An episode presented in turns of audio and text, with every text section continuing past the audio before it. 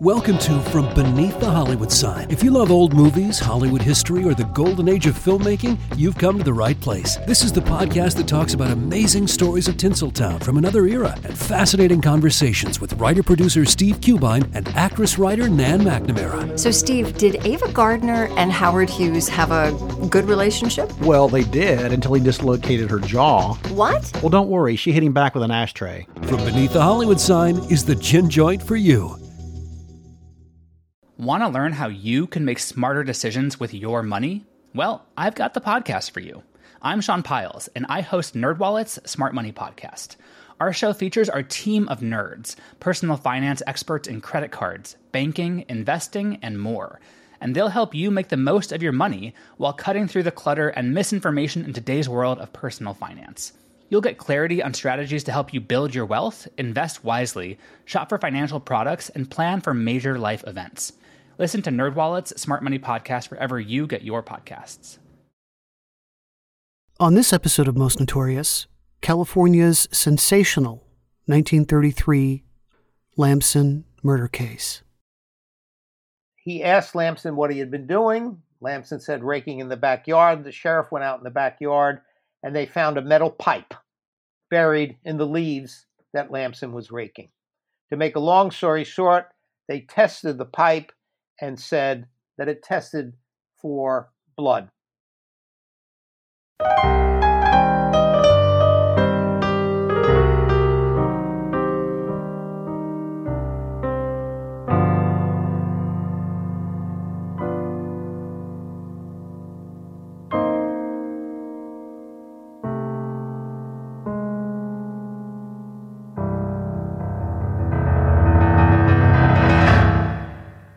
Welcome again to another episode of the Most Notorious Podcast. I'm Erik Rivenes. Glad you could join me. Hope you are having a spectacular summer so far. Well, my guest today, I am pleased to say, is Tom Zaniello. He's a retired professor of literature and film studies and currently an organizer of film festivals in Washington, D.C., where he lives and in London, where he did much of the research for his latest book, Saints and Sinners in Queen Victoria's Courts 10 Scandalous Trials, which does sound like a great book for this show. and he is the author of California's Lamson Murder Mystery, the Depression era case that divided Santa Clara County. And, of course, he is here today to talk about this with us. Thank you for coming on. Thank you for having me. So, when did this case first show up on your radar, and how did your interest in it lead you to write a book about it? I can be pretty precise about that because when I went to Stanford University for graduate school, in the first year I was there, I took a poetry class with a very well regarded poet and writer, Yvor Winters.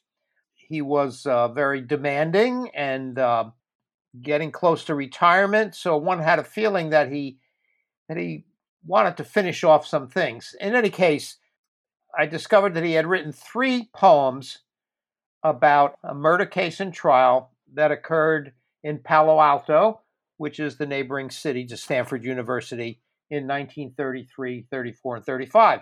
Um, so this got my interest. Obviously, I read the poems and then I began to look into the case and his role in it, and I was fascinated by it.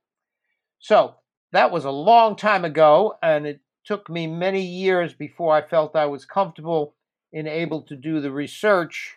Uh, he had passed away, but his wife was still alive. And the two of them, Yvor Winters and Janet Lewis, she was also a poet and novelist, had led the defense committee for this man, David Lamson, who worked for the Stanford University Press and was accused of murdering his wife in the bathtub. Very Hitchcockian sounding plot. Yvor Winters and Janet Lewis didn't believe he had done it, and in fact were the leaders of his defense committee, because what soon happened was a double whammy. You had town versus gown, meaning the county of Santa Clara versus Stanford University.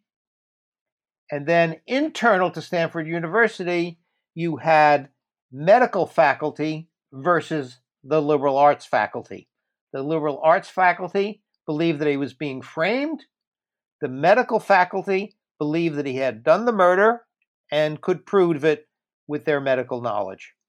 So all of this stuff uh, just sounded too good to pass up, uh, and I began to research it and interview the surviving daughter of David Lamson and Janet Lewis, who was the other member of the Defense Committee leadership. Wow. So maybe before we get into the thick of the case, you could share with us some of Santa Clara's history. What was it like in the early 1930s? Santa Clara County was one of the most productive fruit growing valleys in California. Its nickname was the Valley of Heart's Delight. The nickname now is Silicon Valley. There are virtually only one or two orchards left in this enormous valley that runs from Stanford, approximately from Stanford southwards to San Jose. This was a fruit producing, agricultural, business centered area. Stanford was kind of an add on to this. The founders of Stanford, Leland Stanford, a great uh, rich entrepreneur, had horse farms, but Stanford was really an educational spot in an otherwise agricultural business area. Santa Clara was also known for gambling, prostitution, and generally a corrupt police force, prosecutor's office, and in general, Stanford would have, as we say, looked down their nose at this neighbor as not being worthy of consideration. The feeling was mutual because Santa Clara looked at Stanford as a snooty upper class enclave of pampered, rich, mostly boys at that time, but there were girls who were undergraduates. So you had a number of tensions at work here. One I call the town gown, and the other I call the liberal arts faculty versus the medical faculty. The liberal arts faculty supported Lamson innocence, did not believe he was guilty. The medical faculty thought he was guilty and actively testified to get him convicted of murder and to be executed. So, yeah, let's talk, if you don't mind, about David Lamson and Allene Thorpe. What were their backgrounds? How did they meet? How did they come to marry? David Lamson and his wife were undergraduates at Stanford. Uh, they met there and eventually married. They were both active in the various literary societies Poetry Magazine, Campus Literary Magazine. In other words, they were undergraduates, undergraduate writers. When Lamson graduated, he took a job at the Stanford University Press, kind of natural extension of his interest in literature and writing. They moved to a small house right at the edge of campus, uh, literally a five minute walk from what is now the center of campus, the Student Union.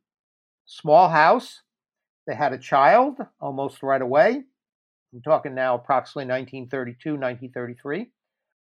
And not to put too fine a point on it, one horrible day, Lamson was in his backyard raking leaves uh, his wife, as far as he knew, was inside the house. And he noticed people coming around the front door. And he realized that these were real estate agents that were going to show a potential tenant for the Lamson house when they were on when they were away on an extended summer vacation. So he waved to those people, went into the house in the back door to come out the front to greet them, and on his way to the front door, he turned and saw a bloody, horrible scene in his bathroom. His wife was lying half in, half out. There was blood everywhere. He screamed. He rushed over, tried to lift her out of the bathtub. It was very difficult. Everything was wet and hard to hold. And then he ran to the front door, told the people to contact the police because his wife has been murdered. And I emphasize the word murdered because this will come back to haunt him. The real estate people notified the police, the sheriff's office came, and as the sheriff bragged many times later on, I knew within 10 minutes that Lamson was the murderer. And the next three years followed upon that with a series of three trials. First one was conviction, jury 12 0 for first degree murder, and Lam- Lamson was sent to San Quentin to be executed. So, just to clarify, this happened on Memorial Day, 1933. And let's talk, if you don't mind, about the physical evidence found at the alleged crime scene. I know that there was blood found on him, scratches on his face. These are a couple of the things that immediately aroused the suspicion of officers. I, I think the blood, the blood on his on, on him was probably uh, the, the the biggest factor. The bathroom was tiny. I visited it many years later. It was it was unchanged in size. The body was covered in blood, and there was blood everywhere. There was no quote weapon of any kind visible. The sheriff could not immediately figure out what happened, but the blood on Lamson's body and the fact that he had used the word murdered was very suspicious for the sheriff. He asked Lamson what he had been doing. Lamson said raking in the backyard. The sheriff went out in the backyard and they found a metal pipe buried in the leaves that Lamson was raking. To make a long story short, they tested the pipe and said that it tested for blood.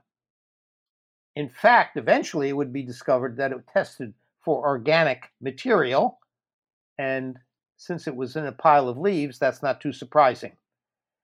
Lamson was arrested, and they started to build the case as they investigated his life and found other things that they thought were suspicious.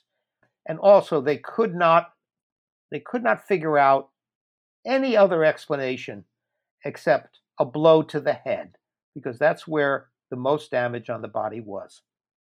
They had autopsies, obviously, including one by a Stanford University medical professor who said the only way such an injury could happen would be a, by a blunt blow directly to the head with a hard object of some kind. And this, to the sheriff's mind and later to the prosecutors, could only mean one thing that Lamson had gone into the bathroom and hit his wife with the pipe. Later, details began to accumulate. They asked Lamson had he slept with his wife the night before because it seemed like there were two different bedclothes in the house. And he said, No, we slept apart because my wife complained of indigestion and I thought it would be better to give her a night's uninterrupted sleep. This soon turned into the fact that they were estranged, that they were fighting, arguing, and somehow in his anger, he hit her with the pipe. He seemed to be quite distraught, according to people around him who saw his reaction firsthand after he had laid eyes on his deceased wife. Yes, that, that, that well, then we begin to get into some of the diabolical uh, uh, machinations of this case. Uh, Lamson was in an am- amateur uh, acting society, and the sheriff said he was acting. He was acting distraught. He wasn't really distraught because he was the murderer, but he had to pretend to be upset. And since he had plenty of acting experience, he could do it. I also would like to ask you about the bloody pajamas, slippers, and footprints. What did police make of them?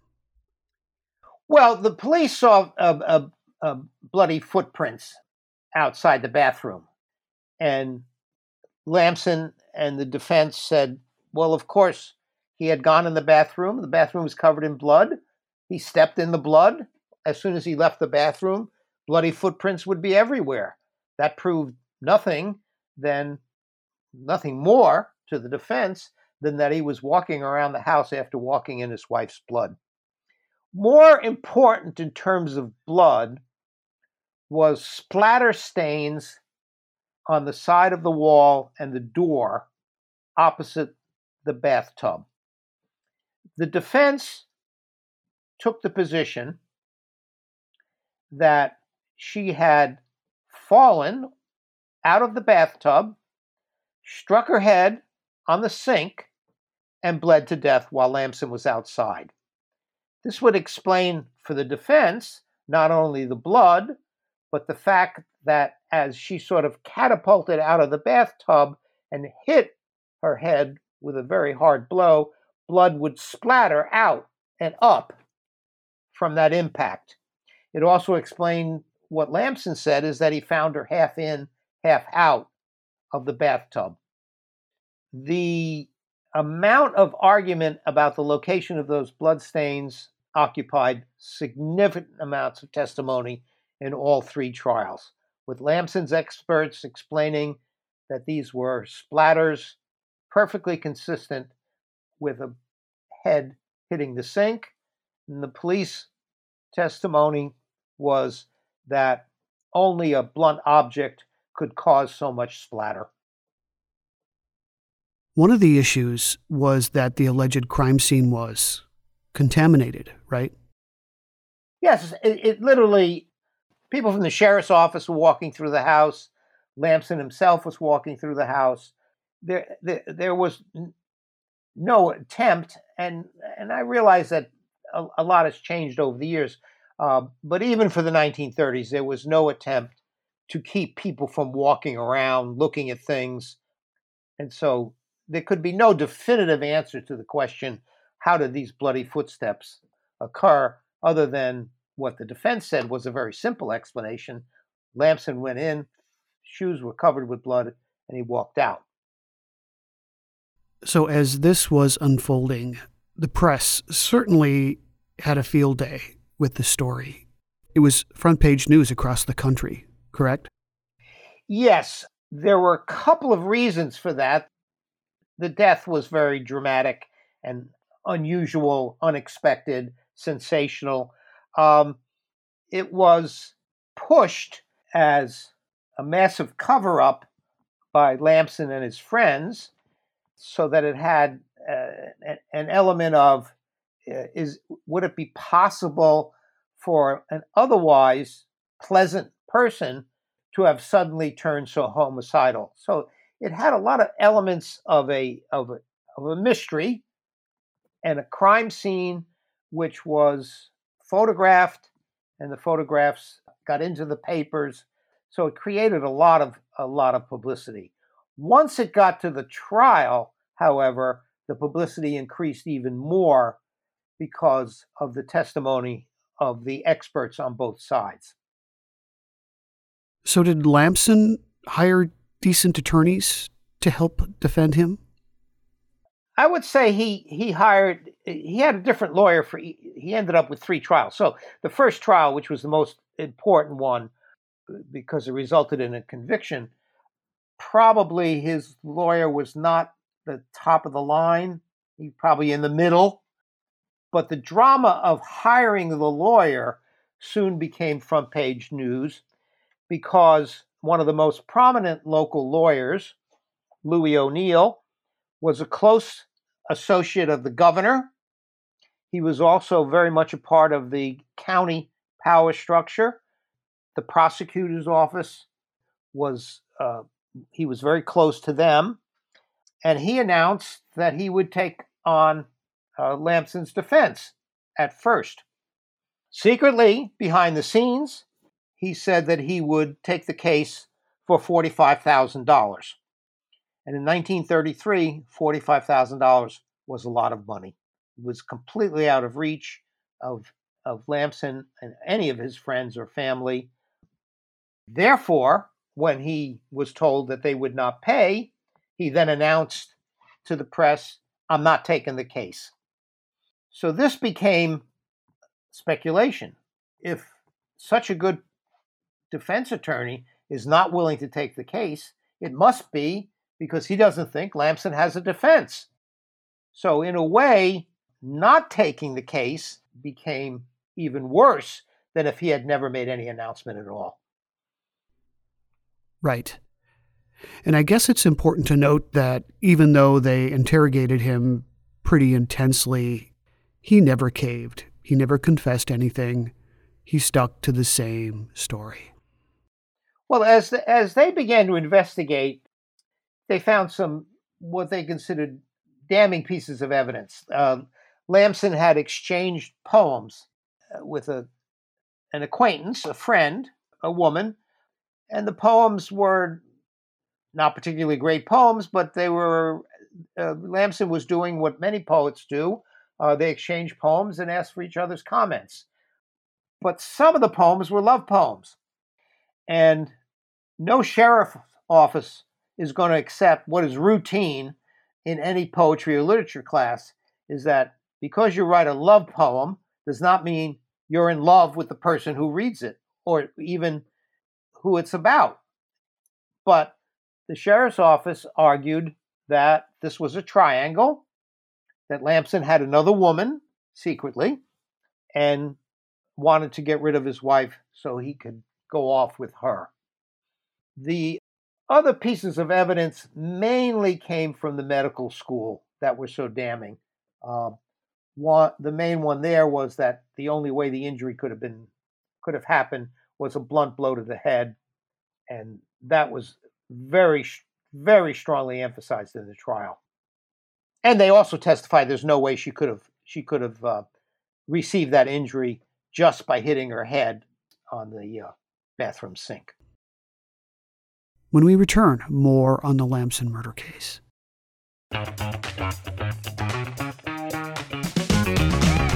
Hey there, I'm Dylan Lewis, one of the hosts of Motley Fool Money. Each weekday on Motley Fool Money, we talk through the business news you need to know and the stories moving stocks on Wall Street. On weekends, we dive into the industries shaping tomorrow and host the experts, authors, and executives that understand them. Tune in for insights, a long term perspective on investing, and of course, stock ideas. Plenty of them. To quote a listener, it pays to listen. Check us out and subscribe wherever you listen to podcasts. When Johann Rall received the letter on Christmas Day 1776, he put it away to read later. Maybe he thought it was a season's greeting and wanted to save it for the fireside. But what it actually was, was a warning, delivered to the Hessian colonel, letting him know that General George Washington was crossing the Delaware and would soon attack his forces.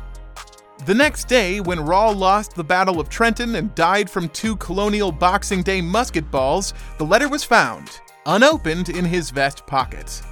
As someone with 15,000 unread emails in his inbox, I feel like there's a lesson there. Oh well, this is The Constant, a history of getting things wrong. I'm Mark Chrisler. Every episode, we look at the bad ideas, mistakes, and accidents that misshaped our world. Find us at constantpodcast.com or wherever you get your podcasts.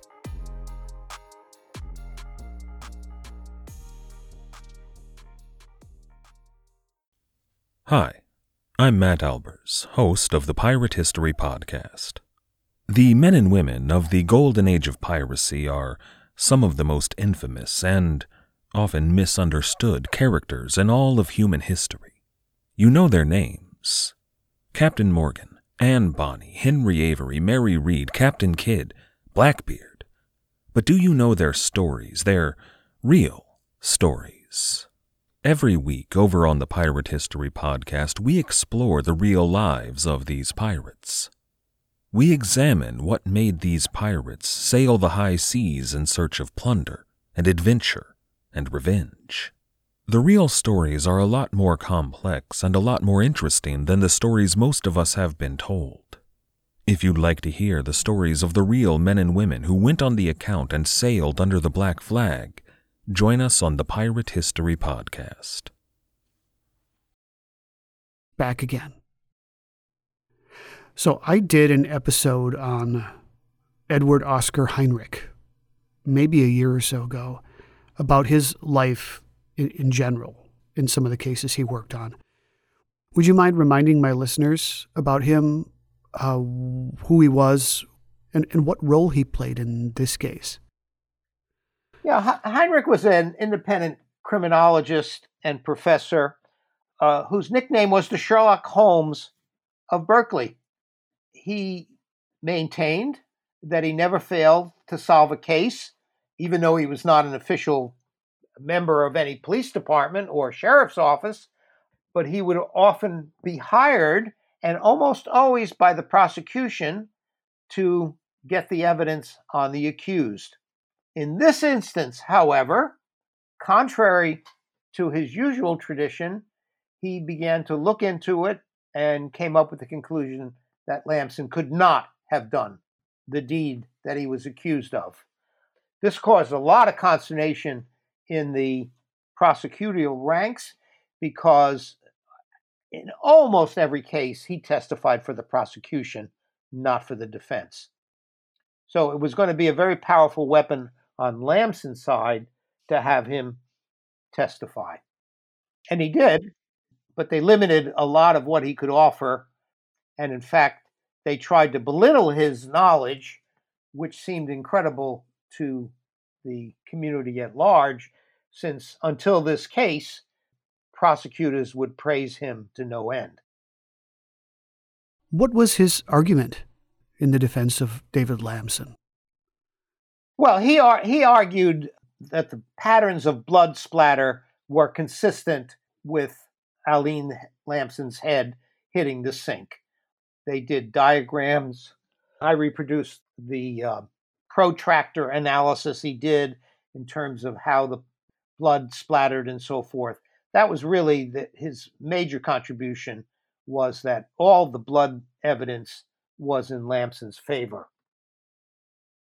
So, one of the interesting parts of this relatively short trial, I think you wrote that it went like three weeks, um, was that an excerpt from Oliver Twist was read to the jury. Yes, I knew you would bring it up because, quite frankly, uh, the jury the jury couldn't resist what the prosecutor did. To remind people who may or may not have read this book by uh, the novel Oliver Twist by Charles Dickens, uh, there's a particular nasty character by the name of Bill Sikes who routinely treats his girlfriend Nancy uh, very badly. And at one point, he believes Nancy has these are these are very very much street people, uh, criminal world of London, the under underworld of London. So Bill Sikes believes that Nancy somehow has betrayed him, and he grabs her he has a pistol, but instead of shooting her, he beats her to death with the pistol. This passage in Dickens' novel is brilliantly done, scary, precise, and, and disturbing. The prosecuting attorney, in his summation speech, took the piece of metal pipe in his hand and as he read this passage, and I'll read you just one or two lines to it in a minute, and as he read this passage about Bill Sikes beating Nancy in the head, he began to bang the metal pipe on the front of the jury box. And this was incredibly startling. Certainly would never be allowed in any courtroom today, but it was a startling and frightening moment that obviously convict, convinced some jurors, if they were doubting it in any way, that Lamson was guilty. I'll just read one or two lines. Um, after Sikes hit her, Dickens writes, she staggered and fell nearly blinded with the blood that rained down from her deep gash in her forehead. And this, of course, is the same kind of wound that Allene Lamson had from the sink but raising herself with difficulty on her knees, drew from her bosom a white handkerchief, and holding it up in her folded hands as high towards heaven as her feeble strength would allow, breathed one prayer for mercy to her Maker. It, Dickens went on The murderer staggered backward to the wall and, shutting out the sight with his hand, seized the heavy club and struck her down. The prosecutor said to the jury as he banged the jury box, I am not hitting with my full strength. If there's any doubt in your minds, take the pipe in your hands and you'll get the idea. And they dutifully pass the pipe one to another. So the physicality and the rhetoric by one of the greatest writers of the 19th century helped convict Lamson. Kind of ironic, right? Considering David Lamson's position at Stanford. Yes, uh, this this case is filled with terrible ironies. Um, poems of Lamson's friends are used in evidence against him. The leader of his defense team writes poems about this case. Uh, the literature faculty universally, with one big exception, supported the defense committee for Lamson. The medical experts, as I mentioned, uniformly were convinced of his guilt. The one exception, by the way, was a member of the writing faculty. Edith Mirrielees is her name. She, unlike many of her colleagues in the English department, was convinced of Lamson's guilt and went on to live in his house after it had been sold. So it's a strange bit of detail uh, associated with her as well. Did David Lamson testify in, in the first trial? Oh, yes. Yes, he did. And uh, the questions that he was asked were pretty much accusatory from the prosecution. Why did you hit your wife? Why did you pull her out of the bathtub? Uh, were you going to Were you going to dispose the body?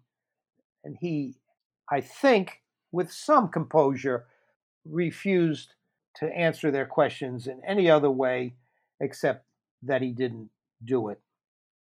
There was a recurring phrase that the prosecution used, and it, it took a lot of their energy in their examination of witnesses, including Lamson. The phrase is washed blood.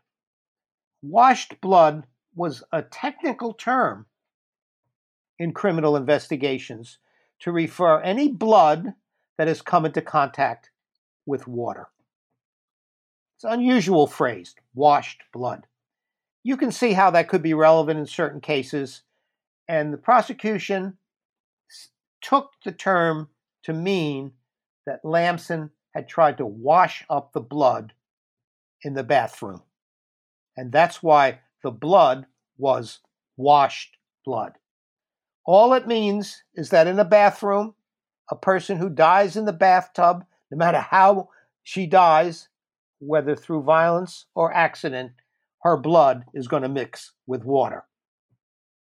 But they used it as a as a as a phrase to imply that Lamson was up to no good when he pulled his wife, tried to pull her out his wife out of the bathtub.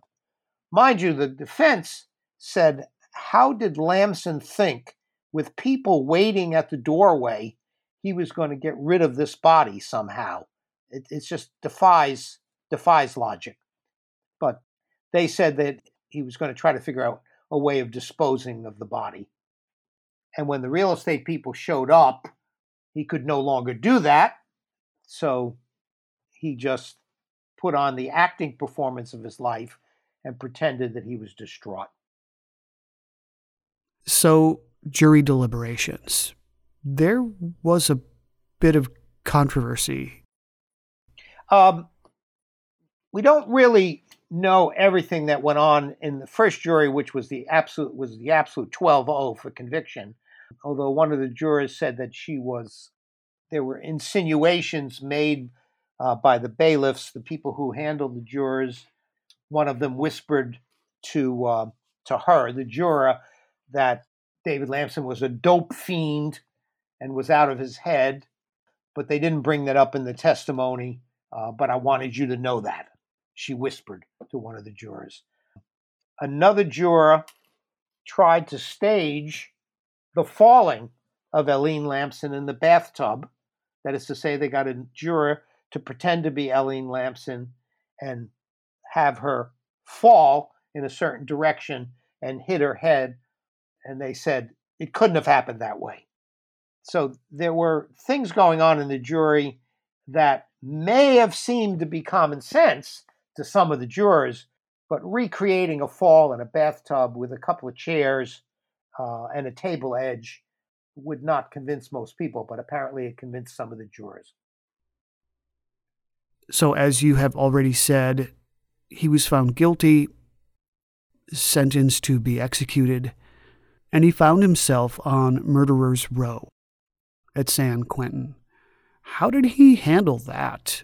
What was life like for him there? Well, it turned out that he was able, as he put it, he was able to survive by learning the stories and personalities of the other men on death row. And he had obviously an empathy for people in general, but he was able to empathize with their terrible dilemmas. He never mentioned whether he thought they were innocent or guilty. He only treated them as fellow inmates ready to be executed.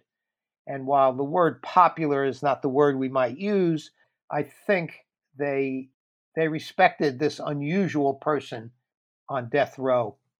And he said he could survive. He was there for about a year.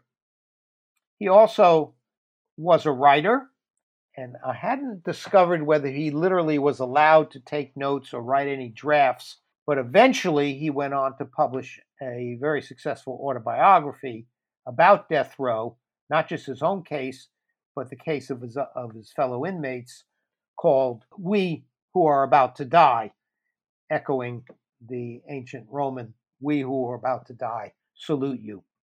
Um, during this year, Yvor Winters and Janet Lewis, who had not attended the first trial but knew about it, began to investigate and were asked by some uh, people who knew Lamson if he would lend his ability to analyze literature, could he transfer that to analyzing this case? He studied the transcript, the trial, and there was no doubt in his mind that he was being railroaded. Winters already knew about the extensive corruption in the various uh, law enforcement agencies in the area. He and his wife, they were very concerned about the conditions in the valley of the farm workers. Eventually, they would go on to become friendly with uh, some Japanese Americans who were placed in the concentration camps, the internment camps for the Japanese. So they were uh, they were an unusual couple. They studied the case and they began to organize a committee of defense. And the, what they had to do, of course, was to convince an appeals court that the evidence used was not sufficient for conviction and that he should be get, granted a new trial, which is exactly what happened. It took two trials, uh, both of them with hung juries, with votes of nine to three for conviction it's not entirely clear. There's no way to know about all those deliberations. Uh, some of the jurors who voted, some of the voters who were of the three who voted to not guilty, uh, did become friends with Lamson. So, to a certain extent, uh, people found out what was going on in the jury room. The, the jurors who voted for conviction essentially believed the prosecution's evidence. The people who voted not guilty said that they felt there was no real case, that it was clearly an accident. On what grounds did the Supreme Court overturn the conviction? There were um, three or four irregularities. I mentioned one of them was uh, staging a demonstration in the court in the jury room. Circumstantial evidence, meaning the fact that he was present on uh, in the scene with blood on his clothing, did not mean that he was the one who struck the blows. There were there were two or three things that I think most of us uh, would raise an eyebrow that these seem to be uh, to be unlikely, and I, I think the so-called murder weapon was raised as well. It never tested for blood, although the prosecution argued that it had. Uh, they couldn't prove that it was tested for blood. each one, maybe by itself, would not have been enough. But the court said, and I'm trying to remember the kind of wording. Uh, it may be that he was guilty, but the evidence presented uh, was not sufficient to prove it. It, it was it was a double edged sword, but the main thing, of course, is that they real that they got a new trial, and they could control a little bit more what the prosecution was able to do as a result of the uh, state court's ruling. Uh, they couldn't quite get away with some of the shenanigans they got away with in the first trial. The essence of the struggle between prosecution and defense did not appreciably change in the next two trials, but I th- think the lawyers that the Lamson side got for the second and certainly for the third trial were of a significantly higher caliber than the very first trial. They were able to fine tune things, which really helped them in the second and third trials predict what the prosecution was going to do because a lot of it was the same stuff that they presented in the, the first trial. Yes, yes. The other thing is that by the time we get to the third trial, there has been so much national publicity and what what seemed to be patently a railroading of Lamson that I think the, the defense felt stronger and that they had a stronger case. Um, the main examples uh, I discuss in the book were East, what we call the East Coast intelligentsia and writers. One of the most famous crime novelists of his day, Dashiell Hammett, the author of The Maltese Falcon and The Thin Man. And almost everybody who knows crime fiction knows those books. But Alexander Woollcott, who's not a name that most people recognize, but he had one of the biggest radio program, opinion radio programs in the country. They started to agitate for Lamson's innocence, and this was very influential across the country. And also, you write, by the third trial, the public had basically moved on. It, wasn't as interesting at this point to newspapers. Yeah, yes, uh, very important that there was a shift in public opinion. But you know, uh, and I discuss this in the book as well, a lot of these cases were decided by professional jurors. The court would not do as we do, send out random letters to a pool, but they would often get the same people to serve on juries. And while you don't get a lot of money to be a jury, you get some. And um, these, what I would call professional jurors, would tend to be um, sympathetic to the prosecution, sympathetic to the sheriff's office, uh, because they were giving them they were giving them a job in a sense. So the votes of 12-0, 9-3, and 9-3, I do not think quite reflect public opinion at this time. By the end, I think public opinion had swung over. And you have to remember, since it was a hung jury, second and third trials, the prosecution could have charged him still again. There could have been another trial, but they backed off. They decided they could not they, they could not get a conviction, although they kept saying 30 out of 36 jurors voted for his conviction. They decided not to continue and released him. And we will be back in a few short moments. Let Mysteries at Midnight be your destination for detective whodunits and captivating mystery stories.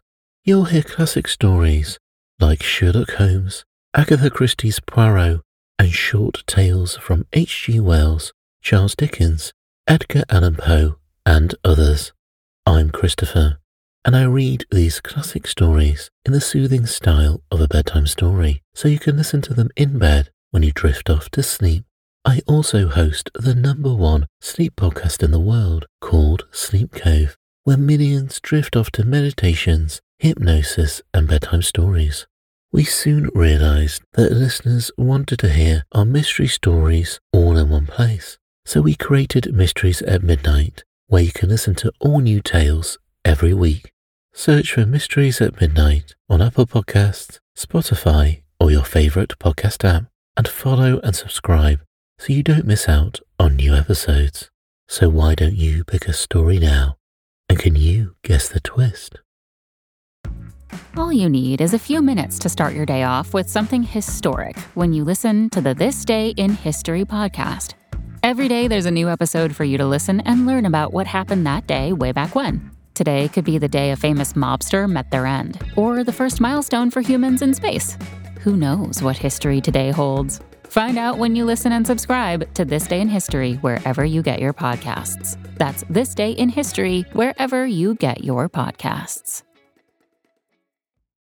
Throughout history, royals across the world were notorious for incest. They married their own relatives in order to consolidate power and keep their blood blue. But they were oblivious to the havoc all this inbreeding was having on the health of their offspring. From Egyptian pharaohs marrying their own sisters to the Habsburgs' notoriously oversized lower jaws. I explore the most shocking incestuous relationships and tragically inbred individuals in royal history. And that's just episode one. On the History Tea Time podcast, I profile remarkable queens and LGBTQ plus royals, explore royal family trees, and delve into women's medical history and other fascinating topics. I'm Lindsay Holiday, and I'm spilling the tea on history. Join me every Tuesday for new episodes of the History Tea Time podcast, wherever fine podcasts are enjoyed. And we have returned. So Lamson was pretty encouraged after the first hung jury in the second trial. And by the third trial, he was so confident that he expected a full acquittal. Yes. Um, I think this happens, probably happens in the defense team. They get convinced, and, and the person they're defending gets convinced with them that if they get one more shot, this time they really will convince the jury of the of the truth of their case. And I think that happened because public opinion, famous people were starting to rally behind uh, Lamson. They had some meetings in public. Janet Yvor Winter spoke at these meetings. Uh, they, they felt the tide had turned and that it was just a matter of time that they would get a jury to agree. I, I don't think they would have ever gotten a jury to agree. I think I think uh, I mean, agree in innocence. I, I think the system in Santa Clara was sufficiently uh, corrupt, if not corrupt, incompetent, that they never would have gotten an absolutely fair trial. We must remember, and we haven't talked about this yet, that after Lamson was taken out of the San Jose jail, county jail, and sent to San Quentin, the most famous kidnapping case outside of Lindbergh occurred in San Jose. Two desperate guys kidnapped the very rich son of a very rich San Jose family and took him off, hoping to get a ransom, but ended up killing him and throwing him in the San Francisco Bay. These two guys were, as criminals, totally incompetent were caught almost immediately and taken to the San Jose jail. The person kidnapped, Brooke was extremely popular young man about town, and it's generally believed that it was his friends and others uh, began to organize a lynch mob. And perhaps we can see in retrospect that when thousands of people mass at a building, it is extremely difficult for just a few officers to keep them out. They grabbed the two men and lynched them in the park in San Jose. Lamson believed that had he not, they occupied, one of them occupied, by the way, Lamson's cell in the San Jose jail. Lamson firmly believed and said that if his date for movement to San Quentin had not happened when it did, he would have been in a jail cell down the hallway from these two guys, and he was convinced the crowd might easily have lynched him. So, what does Lamson do when he is finally free to move on with his life? Once he gets out, he becomes uh, uh, a successful uh, writer. His autobiography, We Who Are About to Die, becomes a bestseller. He writes a novel about another case of circumstantial evidence uh, with the wonderful title Whirlpool. And he goes off to Hollywood and becomes a screenwriter. His story itself was made into a film under the title of his autobiography, We Who Are About to Die, in 1937, which, as you can see, is almost immediately after his release. Lamson didn't write the screenplay for his own story, uh, but went on to write a number of other successful screenplays. So essentially, he became a professional writer in Hollywood uh, for a number of years and then eventually went back to Palo Alto. So, looking at this case, uh, what, close to 90 years later, you've researched it thoroughly, you've interviewed people connected to people connected to the case. What are your views on, on what happened? Do you believe he killed his wife, or do you think she died an accidental death? Well, I've been asked this question uh, a number of times. Um, there was almost never any doubt in my mind about guilt of the actual incident. Uh, I, I believe firmly uh, that she fell and hit her head and bled to death. Standing in the bathroom, the actual unchanged bathroom, I want to say 50 years afterwards, placement of the tub and the sink uh, was totally convincing that this could have happened in terms of her fall. So I, I think that solidified for me the question that Mrs. Lamson died of a fall. A lot of the other pieces of the evidence also were conv- convincing. There was no blood on the pipe and, and stuff like that. But but actually physically being in the bathroom and seeing the configuration of the, the furniture of the bathroom brought home to me that this was clearly an accident. About other details, uh, one of which was there actually a romantic relationship between this woman and Lamson, with whom he exchanged poems. I, I never, I never could satisfactorily uh, dismiss it totally. I do know uh, from, uh, I'm not a poet myself, uh, but I'm a reader of poetry. I, I know poets exchange poems all the time. And a lot of poems are intimate, a lot of poems discuss love, a lot of poems say you, I, and if you're not a reader of poetry, uh, you can easily be uh, convinced that the one poet is really addressing the other poet as a person, as a lover, or something like that. Now, such people, there are people who write poetry like that, that is to say, write poems to their loved ones. That's certainly true. Uh, but uh, I was never con- never really convinced uh, that this was the case with Lamson, although I could see why other people who would not have experience with poetry and poets could believe that. Interesting. So, would you tell us about your most recent book, Saints and Sinners in Queen Victoria's Courts? Well, obviously, I've always been fascinated by trials. um, I, I began another book uh, when I was living in northern Kentucky, which is basically a suburb of Cincinnati, Ohio. Uh, I was teaching at Northern Kentucky University, a supper club, which had formerly been a gambling club, but uh, by the 1970s it was no longer a gambling club, but just a Las Vegas type club in northern Kentucky burned to the ground, and 160 or 170 people died trying to get out. There seemed to be no doubt in my mind that the owners did not provide sufficient exits, had overstuffed the capacity limits. This is the kind of club that had five or six separate rooms. There could be a wedding in one room, there could be a professional Hollywood singer in another room. I mean, there could be a couple of two to 3,000 people in the supper club at any given night. I myself had never been in it. Fire broke out. People panicked, rushed for the exits, and of course got clogged. And uh, as I said, 170 died. I began to talk to people, talk to people who uh, had been there that night. Uh, remember, I have hundreds of students that I see all the time. Uh, it wouldn't take long for the word to get around that Professor Zaniello's got a bee in his bonnet about the Beverly Hills Supper Club fire.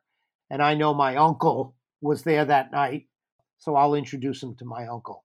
So I began talking to people, and I began to discover that the owner of the club was pretty much a close friend of the uh, equivalent of the Attorney General of the area.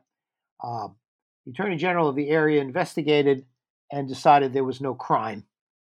There was no no reason to pursue a case. The community in general was in an uproar. Uh, so many people had died. Uh, there had to be a, there had to be an answer.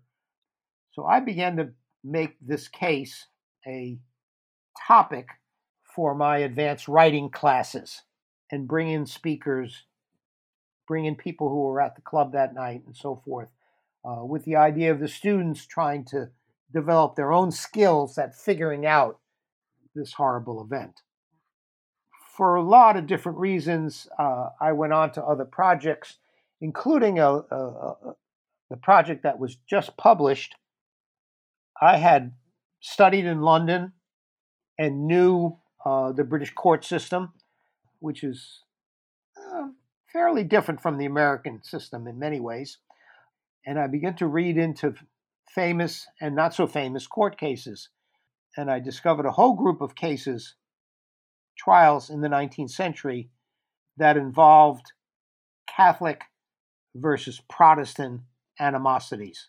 That is to say, the Anglican Protestant Church of a community uh, objected to what the Catholic lord of the manor was doing in the community. Uh, without going into a lot of details, it turned out that there were a whole bunch of cases that could be explained by Catholic versus Protestant, not just the subject matter of the trial itself. So I started to make a list of cases and uh, and researched them. A few of them were few of them were already well known because they were they were notorious, and others were not. I came up with a list of ten and researched them and found a lot of similarities. They were all pretty much scandalous cases. Even for our eyes in the 20th century and the 21st century, who are used to a lot of scandals in courts, these were pretty scandalous. And the, the, the final thing that did it for me and why I wanted to pursue writing it is most people's image of Victorian England is that it was a prudish, proper, very uptight society. And I soon found out from investigating these trials that it was anything but that. It was very seamy, suspicious, a lot of things going on that people did everything to avoid bringing out in public. And when they finally broke out into a court case, the, the results were usually scandalous. What was the most scandalous story in your opinion? Well, the most scandalous involved the most famous Catholic in England, uh, John Henry Newman, or Cardinal Newman, as he eventually became known. He was a, a Protestant leader of the Anglican Church who converted to Roman Catholicism and angered the majority of British Protestants uh, for going over to the other sides. Catholicism was still, at this point, a minority religion in England.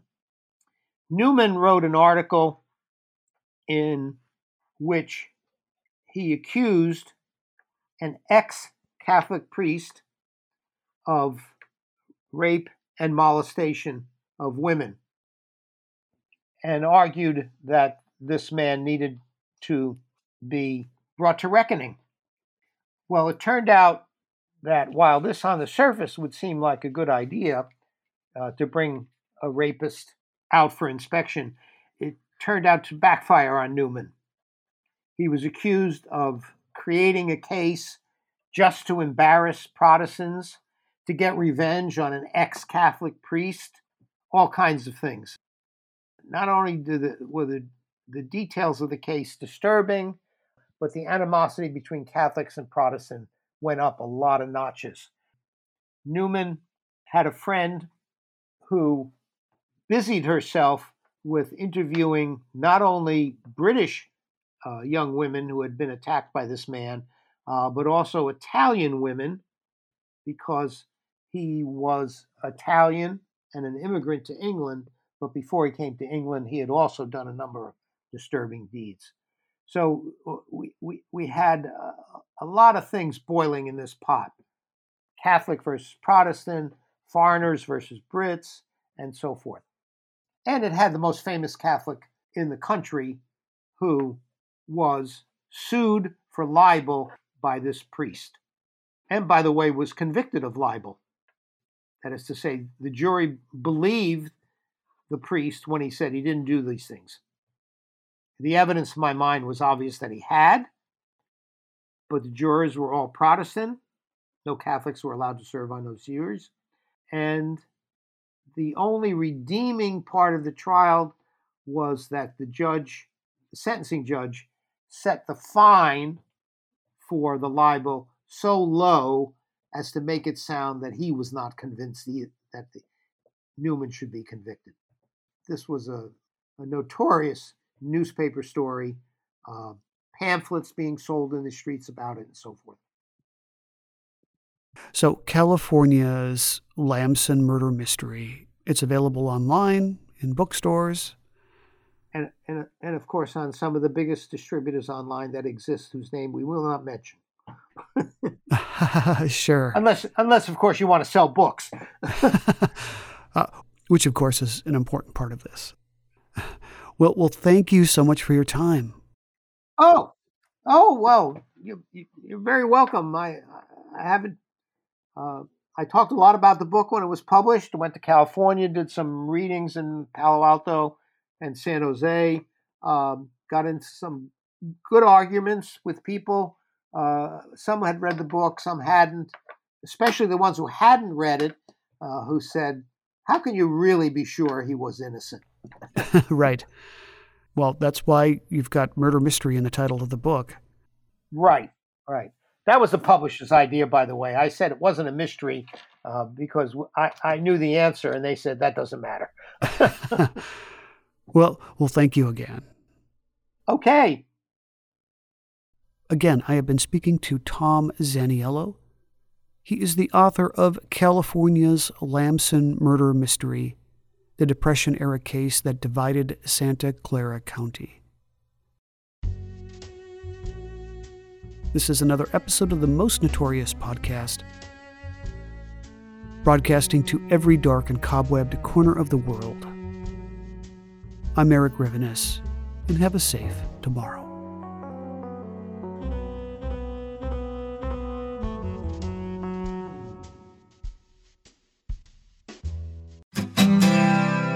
My name is Greg Jackson. I'm a historian, professor, and the creator of History That Doesn't Suck, a podcast that provides a complete overview of U.S. history through storytelling, yet keeps the rigor you'd expect in a university class. Starting with 22 year old George Washington in his first battle, join me for a chronological telling of the United States story, its unlikely revolution, fractious civil war, tenacious inventors, brave reformers, and more. With more than 100 episodes, you can already binge listen your way through the progressive era. Find History That Doesn't Suck wherever you get your podcasts.